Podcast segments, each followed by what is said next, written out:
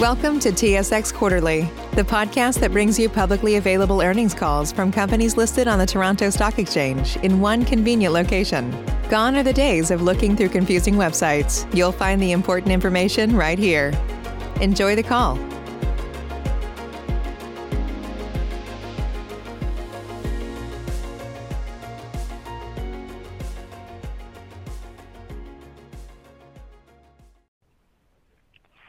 Ladies and gentlemen, thank you for standing by. Welcome to Real Matters First Quarter 2021 Conference Call. At this time, all participants are in a listen-only mode. After the speaker's remarks, there will be a question-and-answer session. To ask a question during the session, you will need to press star 1 on your telephone. If you wish to remove yourself from the queue, please press the pound key. If you require any further assistance, please press star 0. Thank you. I would now like to hand the conference over to your host, Ms. Lynn Beauregard, Vice President of Investor Relations. Ma'am, the floor is yours. Thank you, Operator, and good morning, everyone. Welcome to Real Matters Financial Results Conference Call for the first quarter ended December 31st, 2020. With me today are Real Matters Chief Executive Officer Brian Lang and Chief Financial Officer Bill Herman. This morning, before market open, we issued a news release announcing our Q1 results for the 3 months ended December 31st, 2020. The release, accompanying slide presentation, as well as the financial statements and MD&A are posted in the Investors section of our website at realmatters.com. During the call, we may make certain forward-looking statements which reflect the current expectations of management with respect to our business and the industry in which we operate. However, there are a number of risks, uncertainties, and other factors that could cause our results to differ materially from our expectations. Please see the slide entitled Cautionary Note Regarding Forward-Looking Information in the accompanying slide presentation for more detail. You can also find additional information about these risks in the Risk Factors section of the company's Annual Information Form for the year ended September 30th, 2020, which is available on SEDAR and in the Investor section of our website. As a reminder, we refer to non-GAAP measures in our slide presentation, including net revenue margins, adjusted EBITDA, and adjusted EBITDA margins. Non-GAAP measures are described in our MD&A for the 3 months ended December 31st, 2020, where you will also find reconciliations to the nearest IFRS measures. With that, I'll turn the call over to Brian. Thank you, Lynn. Good morning, everyone, and thank you for joining us on the call. I will kick things off today by discussing some of the highlights of our first quarter. Bill will then take a deeper dive into our segment financials, and I'll wrap up the call with some brief remarks prior to taking questions. Turning to slide 3, we delivered solid financial results in the first quarter. Consolidated net revenue increased 24.8% year over year to $44 million, and adjusted EBITDA was up 19.7% to $17.4 million. And for the third quarter running, the contribution to net revenue and adjusted EBITDA of our U.S. title segment surpassed that of our U.S. appraisal segment. The U.S. mortgage origination market remained robust in the first quarter as low interest rates continue to provide a tailwind to market growth. These market dynamics provide a healthy backdrop for our growth, and we realized solid year-over-year market share gains in U.S. appraisal and even stronger gains in our U.S. title segment. U.S. appraisal segment revenues increased 3.2% year-over-year to $69.6 million, principally driven by market share gains and new client additions, which together drove higher origination revenues. The increase in origination revenues was offset in part by a 37.1% decline in other revenues, which represent home equity and default transactions. Origination-only revenues were up 9.2% year-over-year relative to what we estimate was a flat addressable market for appraisals, which takes into account the impact of VA and waivers. In the quarter, we launched one new Tier 2 lender in 2 channels, in U.S. appraisal. We also continue to rank at the top of lender scorecards, which drove market share gains in the main origination channel year over year. In fact, in the first quarter, we marked our 3rd straight year as the top performer with one of our Tier 1 clients. Operational excellence continues to be our principal focus as we drive toward achieving our fiscal 2025 objectives of doubling our U.S. appraisal purchase and refinance market share at the midpoint of the range. In our U.S. title segment, first quarter revenues rose 39% year over year. Growth in our centralized title operations continued to significantly outpace the market, with revenues increasing nearly 93% compared to an estimated 60% increase in refinance market volumes. The significant increase in centralized title revenues was partially offset by a $4.1 million decline in diversified title revenues and a $2.1 million decline in other title revenues representing home equity and real estate-owned transactions. With new client launches in our centralized title business on the horizon, we've shifted resources away from our diversified title operations with a view of supporting our long-term growth strategy in the origination channel. In the quarter, we went live with 2 new clients, including a Tier 2 lender, and our sales pipeline continues to be strong. As we indicated during our last quarterly call, we are actively engaged in a sales process with the majority of the Tier 1s on title today, and we remain confident that these engagements will result in our first Tier 1 lender launch.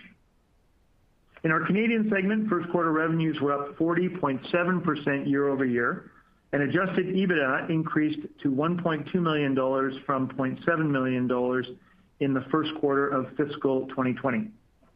Higher appraisal volumes from increasing market share with certain Canadian clients and a stronger mortgage origination market in Canada were partially offset by modestly lower revenues from insurance inspection services due to COVID-19. The Canadian mortgage market continues to be remarkably resilient.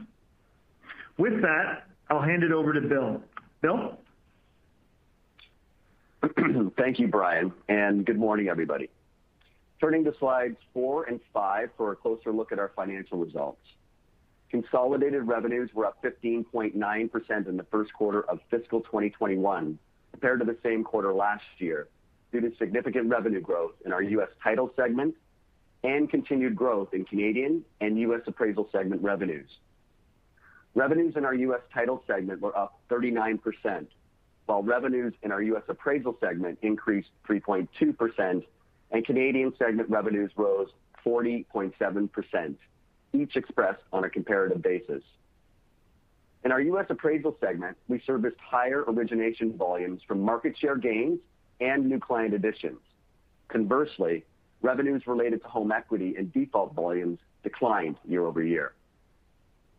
Transaction costs in our U.S. appraisal segment increased 3.8% year over year, compared to the 3.2% increase in revenues for the same period. As a result, that revenue was up 1.4% to $15.7 million. However, net revenue margins declined 40 basis points to 22.6% in the first quarter of fiscal 2021 from the 23% we posted in the first quarter of fiscal 2020, due in part to the mix of mortgage origination volume service, and we continued to build capacity and strengthen the network in anticipation of volume growth in the second half of fiscal 2021. Operating expenses in our U.S. appraisal segment increased 3.5% to $6.9 million, up from $6.7 million in the first quarter of fiscal 2020, due to higher payroll and related costs from higher origination volume service. As a result, adjusted EBITDA was flat with the first quarter of 2020. Adjusted EBITDA margins in our U.S. appraisal segment decreased to 56.3% in the first quarter of fiscal 2021 from the 57.2% we posted in the same quarter last year. Turning to our U.S. title segment, first quarter revenues were up 39% year over year, while transaction costs increased 29.3%, leading to net revenue margin expansion of 250 basis points. The expansion in net revenue margins was due to the flow of volumes in the first quarter, which saw us close more transactions than we received in new orders. Transaction costs attributable to mortgage origination orders are typically incurred 45 days in advance of recognizing revenues. Accordingly, there is a lag between when we record transaction costs and when we recognize revenue. As expected, new refinance orders in the month of December, for example, were lower than October and November due to the holidays.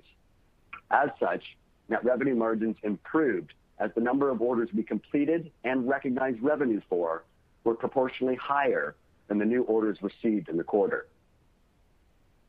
Looking ahead, we anticipate the launch of a number of new title clients in the second quarter of fiscal 2021. Accordingly, we expect to incur transaction costs attributable to orders from these new clients in the latter half of the second quarter that will convert to revenue in the third quarter of fiscal 2021. As Brian mentioned earlier, centralized U.S. title segment revenues nearly doubled to $36.2 million from $18.8 million in the first quarter of fiscal 2020. Diversified revenues decreased 63.2% to $2.4 million as a result of planned initiatives to focus on large, centralized U.S. title clients, and other title revenues were down 59.9% to $1.4 million, representing lower home equity activity. As we outlined during our last quarterly call, over the course of fiscal 2020, we made the strategic decision to streamline some of our diversified title operations due to the growth in our centralized title business. To that end, we exited the commercial business and unwound our title-only and search operations and reallocated these diversified title resources to our centralized title operations to support a larger, long-term strategic growth opportunity for the company. Operating expenses in our U.S. title segment increased $5.1 million to $15.1 million in the first quarter of fiscal 2021. In the quarter, we continued to build capacity in this segment and rationalized our customer base to make room for a Tier 1 launch. This capacity build will result in a further increase in title operating expense in the second quarter this year. While it is often difficult for us to dictate when new client launches will occur, we are confident in the timing and scale of our investment. Adjusted EBITDA increased to $11.6 million in the first quarter of fiscal 2021, up from the $8.4 million we posted in the same quarter last year. However, adjusted EBITDA margins declined 220 basis points to 43.5% as a result of our ongoing investment to build capacity for growth in our U.S. title business. We remain confident in our ability to achieve adjusted EBITDA margins of 50 to 55% by fiscal 2025. In Canada, revenues increased 40.7% on a year-over-year basis to $10.8 million, while net revenue margins contracted by 190 basis points due to a reduction in insurance inspection services as a result of COVID-19 and the mix of mortgage origination volumes serviced.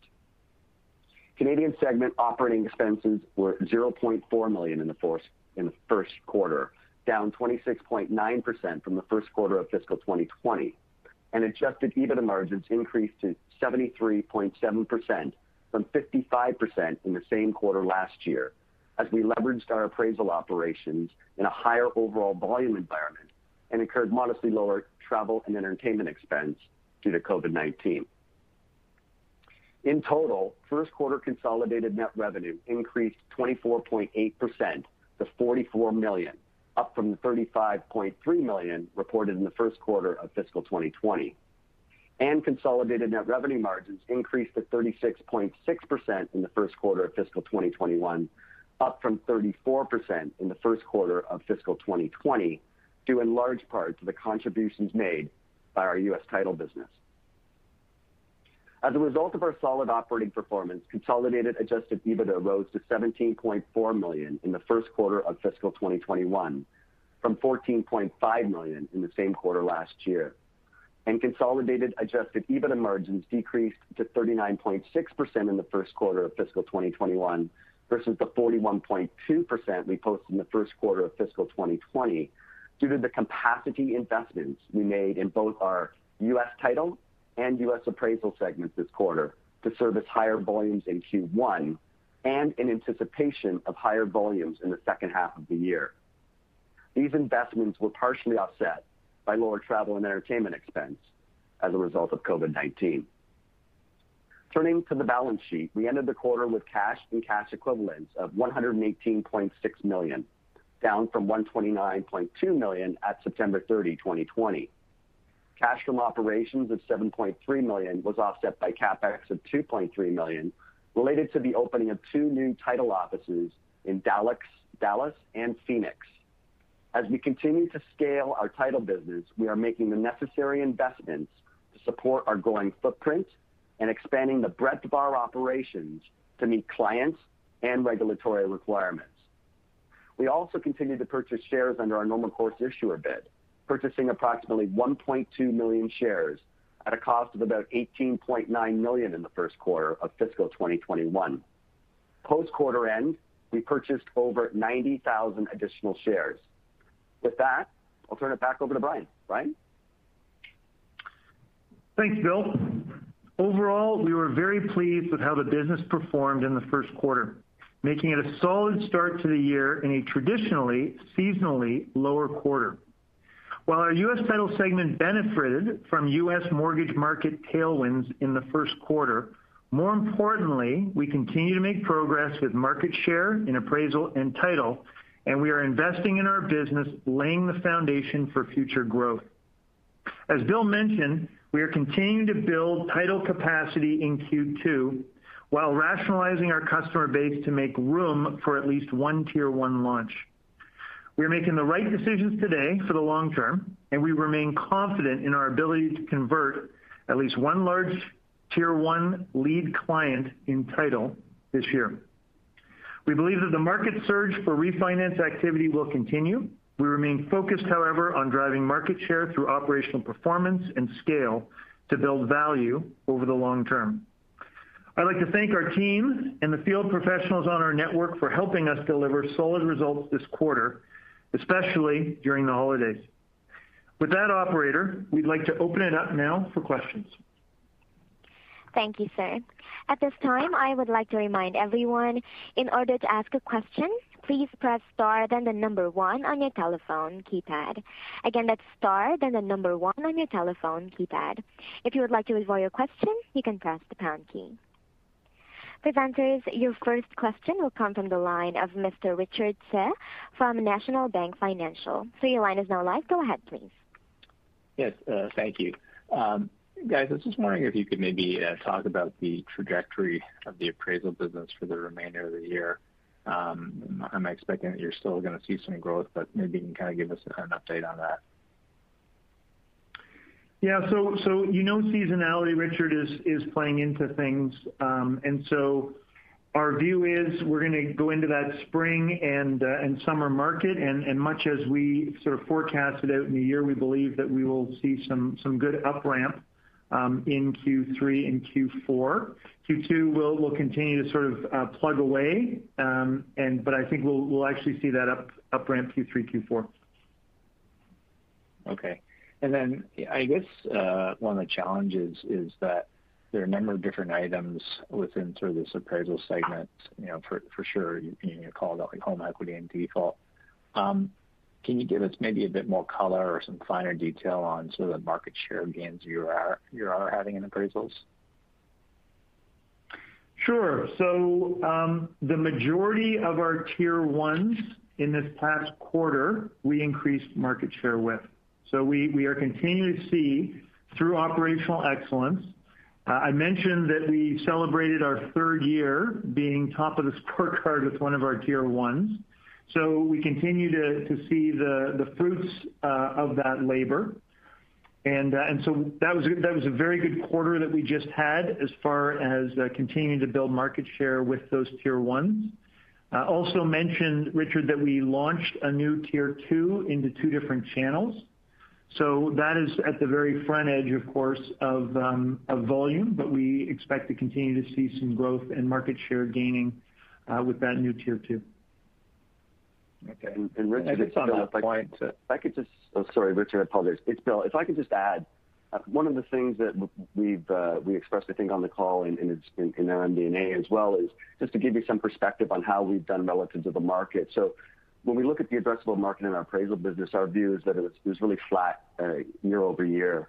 But when you look at those origination revenues in isolation, they increased over 9%. So I think that's a pretty decent proxy for our volume growth and our market share gains on the quarter. there really was no meaningful price change quarter to quarter as it relates to the average price of an appraisal, be it refinance or purchase. So it's really, that's a good proxy for our volume gains quarter over quarter, or year over year, apologies. Okay, and just sort of on that point, would you guys ever consider, you know, segmenting that sort of information on those other lines of businesses within appraisals going forward, just because it obviously kind of distorts the results of the sort of pure business that you have right now? Is that something you would consider going forward? Joe, I'm going to hand that over to you. Yeah, absolutely. So we certainly lay down the difference in revenues, and we have done so since the end of last year, Richard. So you're going to continue to see at least a bifurcation, so you can see how the home equity portion of our business relative to the main larger origination channel is behaving. And when we're giving our market estimates, we're obviously focused on the origination channel principally. We obviously gravitated away from a total market view where we included home equity and default transactions, really just focused and isolating on the main origination channel. And those are aligned with our 2025 strategic long-term targets as well. So I think that sets up well for at least, understanding the business and where we're focused on and where we intended to go. I don't think I would ever see us taking home equity and actually subdividing it in our appraisal segment down to net revenue and EBITDA, but we certainly give some color at the revenue line, so hopefully that's helpful. Okay, and just one last quick one for me.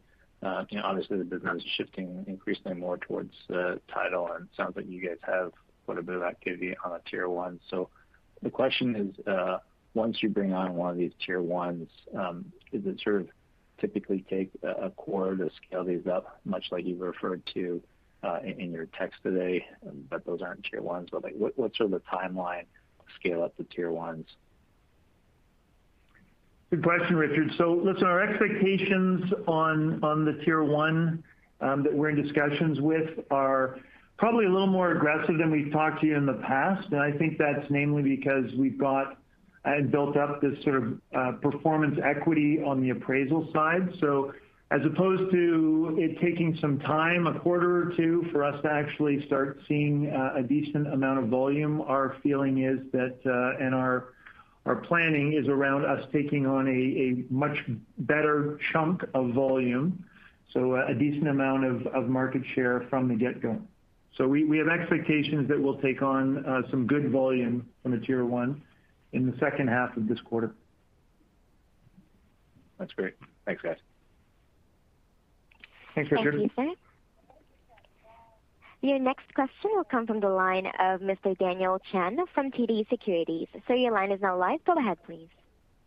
Thanks. So you mentioned that you have discussions going with the majority of the tier ones. Can you just give us some color on the timing of those and how far along you are in those discussions?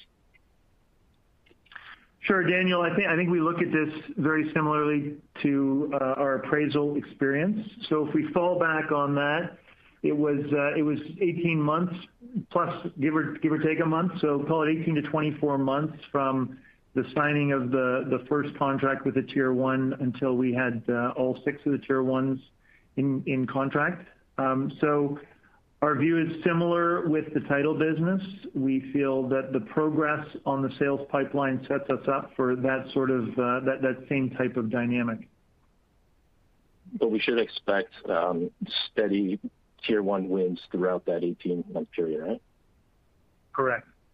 Correct. And then on the waivers that you guys started talking about last quarter, any change on the percentage of appraisals that need to be waived? No, very similar quarter this quarter as we had sort of suggested and forecasted last quarter. So what's going to happen now as we go forward is the waiver rates, the average waiver rate will come down simply because of mix. So remember that the waiver rates on rate refinance, as the market shifts, purchase starts coming up, cash out refi comes on board, we believe that the waivers will slowly start making their way down. Okay. And the last one for me, you introduced your data strategy at the analyst day. Just wondering what the pipeline of acquisitions is looking like for you to acquire into that data strategy. Thanks. Yeah, not much of an update there, Daniel. We continue to look at opportunities in the market, but nothing has progressed worth conversation here. Thank you, sir. Your next question will come from the line of Thanos Mastropoulos from BMO Capital Markets. Your line is now live, sir. Go ahead, please. Hi, good morning. As we think about your market share gains and appraisal through the rest of the year, are there any mitigating factors we should think about, be it in terms of what you're seeing as far as the type of share gains that your own customers are likely to capture as far as the overall market, or be it with respect to the purchase refi mix in the industry? And anything you'd call out as we think about share gains? You know, so I think it's still early to make a call on that, Thanos, as I think we've talked about in the past with regards to refinance. Often some of the non-banks will get going and take some share early when there's a refinance event. And so I think there may have been a little of that early, but I think some of the big tier ones now, you're seeing some good growth there, definitely very competitive on the rates. So we think that will continue to evolve, but definitely we're feeling very confident in some of the big tier ones, making sure that they are continuing to take their fair share of market share. So I think that's how we would look at it going forward. And the purchase refi mix, I think we told you, we have been heavier on the refi mix. A bunch of that's driven by just the customer mix. So players, some of our big players are very refi focused. And that's generally, not surprisingly, a non-bank like Quicken. And so some of our tier ones are quite focused on purchase. So as we move into the purchase cycle, we think that they will fare very well. Okay. And with respect to your expectations of waiver activity coming down later this year, is that primarily a mixed dynamic, or might there be other factors that you're anticipating in terms of, be it the GSE participation in the overall market, or be it in terms of GSE waiver behavior within, refi versus purchase? Yeah, so refi versus, that's for me anyways part of the mixed piece. So I just the waiver rate on purchases is quite a bit less than it is on refi rate, and same with cash out. So there's a mixed piece, so I think that will just evolve, especially as we head into the spring and summer markets. As far as GSEs, we've talked a little bit around the fact that there's a sort of cohort of identified mortgage holders that we believe will find their way through the pipeline, and so hence why we've talked about in the second half of the year starting to see that overall sort of waiver rate start finding its way down. And sorry, just to clarify, would you expect that the GSE level of waivers, say within refi, I think they're waiving something like record ratios now, but would you expect that their waiver activity within, let's say, refi would come down, or do you think that remains constant? But the overall mixed issues. Yeah. We think over time, Thanos, that that cohort that we talk about, the 720 credit score, the recent appraisal, good LTV, that whole group, we believe that will find its way through the funnel. So we've talked about in the second half, seeing that actual rate refinance waiver rate slowly start making its way down. We plan for a very slow decrease, but I think we might see a little bit more of a decrease just with the mix coming in with purchase starting to ramp up in the spring. Okay. And then finally, what are you seeing as far as lender capacity? Are they growing their processing capability to the extent that you have been anticipating? Yeah, they're getting there, I think, from our standpoint. So, and you're seeing it, I think, in the margins. You're seeing the margins from the 10-year and 30-year come down. You've seen the rates come down dramatically, of course. So they're now starting to compete more for the business, which that's, I think, a decent proxy for them definitely having more capacity. If you look at the labor rates, it's a slightly sort of staticky story. It's not a significant growth in capacity, but from what we're seeing in the market dynamics would tell us that they're getting good. They're getting close to where we would expect capacity to get to. Great. Thanks for that, Brian. Thank you, sir. Your next question will come from the line of Paul Steep from Scotia Capital. So your line is now live. Go ahead, please. Great, thanks. Could you comment maybe just a little bit about the trend in diversified title revenue and put it in context of your comments from the MD&A regarding maybe reallocating resources, respecting that you're ramping for your Tier 1 clients later in the year? Should we read that to mean basically that those revenues are basically going to approach zero, you exited the market, or is it, going to sustain? That'd be the first part. Sure. So Paul, diversified title, it's a less scalable business than our centralized title business. So as we saw the refinance wave start picking up, we took a look at a portion of our diversified title business that was very relevant to the centralized title business as far as capabilities go. And so we then decided it made sense for us to start streamlining that part of our business and move it in to support centralized title. So that was the commercial side of the business. And so as of this past quarter, we have shut down that portion of diversified title. We are still running our capital markets piece of the business, and that continues to perform. But that's sort of our view. So that business will continue going forward. So expect that there will be capital markets revenue coming in. Capital markets have been a little bit soft, so we'd like to see that be a little healthier, that portion of the business. But that's currently the way we're looking at it. So commercial has been closed down. Those resources have been put into the centralized title business, and we'll continue to run the capital markets portion of the business. That's helpful. So just to be I'm clear on it, the 2.4 this quarter, that's just pure capital markets, and so there's no real trailing amount. Not that it's material. It'd be immaterial. It'd be immaterial, the commercial revenue there. So then the second part of that, and it's to the comments you made in the MD&A and in the prepared text, just regarding the cost, right? It sounds like you shifted resources. It wasn't clear whether you added new resources and whether those resources were all in for a full quarter. I guess where I'm going with this is I'm trying to reconcile your comments about you're adding expense into the next quarter in advance. How much should we think it grew in terms of, is this a decent baseline, or is it going to materially move higher? Thanks. No problem.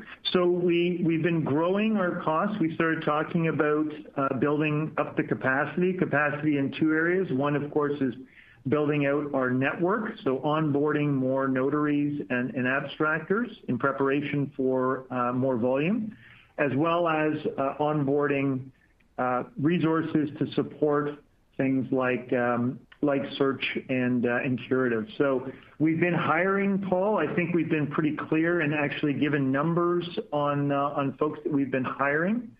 So we've definitely been bringing folks in, as well as that transition that we mentioned around some of the DT resources onto the centralized title business. So we're building people as well as investing in the network and making sure that we are we're out attracting and bringing up the network. So that is, I think, the way we would look at it. Did I answer your question? I apologize. Was there a second part to your question? All we're trying to do is just sort of level set, whether or not you've got a full quarter of the cost and how significantly. And I was just referring to OPEX. So, sure. Yeah, so we'll continue to, I can turn that over to Bill for maybe a little more color around OPEX, but we're going to continue to scale that business up in this quarter with that expectation of volume in the second half, increase in volume. But Bill, I'll let you comment on OPEX. Sure. Thanks, Paul. Great question. I think what you're going to continue to see, and it's really just an echo in Brian's comments, is that we are going to continue to build that capacity up, with the expectation of that volume coming, especially in Q3 and Q4, converting into revenues. Your question really is, we posted a $15.1 million OPEX in our title business. That was up, roughly $1.6 million sequentially over the Q4 period. The ultimate, I think, what you're asking is, are we going to see another 1.5 or 1.6? The short answer is it's probably not going to be that significant, but I would certainly expect it to have a slight further increase off of the 15.1 level that you saw in Q1. Thanks, Bill. You're welcome. Thank you. And at this time, I would like to remind everyone, in order to ask a question, please press star then the number 1 on your telephone keypad. Your next question will come from the line of Mr. Rob Young from Canaccord Genuity. So your line is now live. Go ahead, please. Hi, good morning.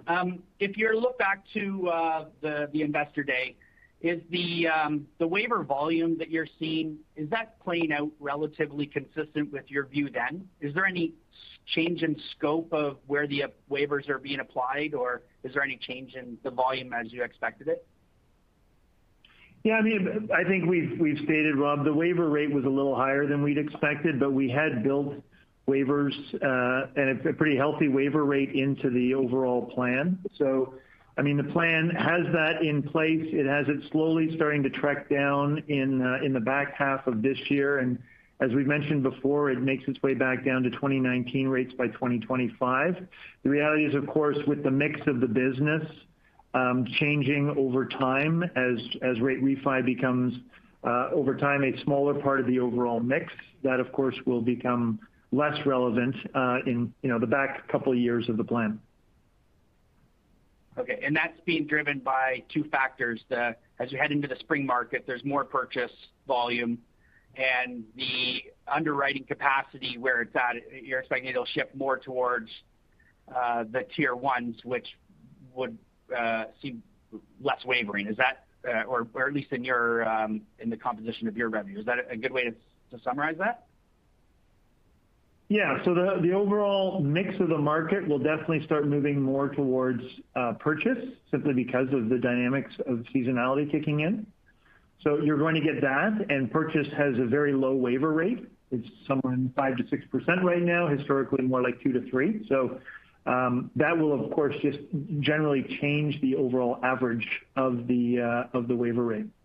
So that's I think in the short term, and then longer term, Rob, we've talked about the cohort that we think goes through this, and the requirement for data, all the other elements around the GSEs, we think will start that track down in the second half. Okay, and then going into the spring market where the volumes are expected to increase, if lender underwriting is that, very high capacity levels right now, should we expect a normal seasonal uptick, or will it be limited by lender capacity? I think we'll have to see. I mean, our expectation is that we will have a strong spring market. The analysts out on the street have been talking about the U.S. market having a strong spring and summer. So our view is the overall purchase market should be pretty solid. Comment earlier around, I think the capacity is pretty good at the lenders. It may not be exactly where we would have liked it to be, but it's definitely much better than it was last year at this time. So, so the comment, Rob, is I think the purchase market will be strong. It's not much different though than the way we had forecasted it for Q3 and Q4. Okay. And then when you were talking about the shift of headcount, that's likely a bit of a short-term revenue headwind. And also in Q2, the capacity increases that you're expecting, I think you suggested that you're expecting title volume to increase in the back end of Q2, where you would recognize the cost. And so Q2, you're going to see some top-line headwind, but also a strong tick-up in your expenses. Yeah. So the top line is making room in the portfolio for the incoming tier one volume. So there's a piece of that. There's another piece, Rob, which is I think the second point you were talking about, which is we had a very good margin in Q1 on title down to EBITDA, and we had a really good margin because we closed more orders than we opened, which is not unusual with December. And so in this upcoming quarter, we see that in the back half, we are preparing for that volume. To your point, we think we are going to open lots of orders in the back half, and close those in Q3, and we take the COGS on those orders up front. So we've got that, and then you've layered on the piece which is around capacity build. So we will continue to build up capacity. So that's where you will get some expenses in Q2. Okay, and maybe just to put a little bit of a finer point there, I don't know if you said this earlier in the call, but with that capacity increase exiting Q2, is that related to like expectations on new customer wins, or is that just related to regular volume increase from seasonality? No, that's very much focused on customer wins. That's almost 100% focused on customer wins. Yeah. Okay, great. Expected customer wins. And then last question from me would be, I mean, there's some complaints in the market around appraiser professional shortages, and are you seeing any impact on the capacity, especially, I guess the capacity increases are more on the title side, but are you seeing any impact on capacity on the appraiser side? And then I'll pass the line. Yeah, no, we haven't, and we're quite fortunate that some of the large lenders are actually warming up to the idea of including trainees, as long as, of course, it's signed off by that certified appraiser. So our view right now, Rob, is we're not seeing any shortages around that, and we haven't had a problem finding and fulfilling orders. Okay, thank you. Thank you, sir.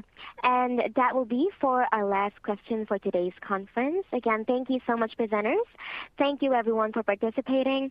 This concludes today's conference. You may now disconnect. Stay safe and have a lovely day. Thank you.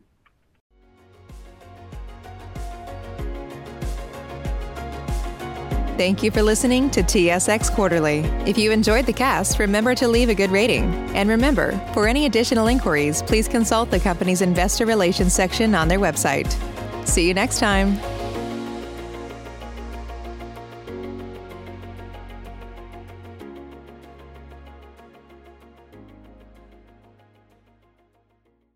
Save big on brunch for mom, all in the Kroger app. Get 16-ounce packs of flavorful Angus 90% lean ground sirloin for $4.99 each with a digital coupon. Then buy 2, get 2 free on 12 packs of delicious Coca-Cola, Pepsi, or 7-Up, all with your card. Shop these deals at your local Kroger, less than 5 miles away. Or tap the screen now to download the Kroger app to save big today. Kroger, fresh for everyone. Prices and product availability subject to change. Restrictions apply. See site for details.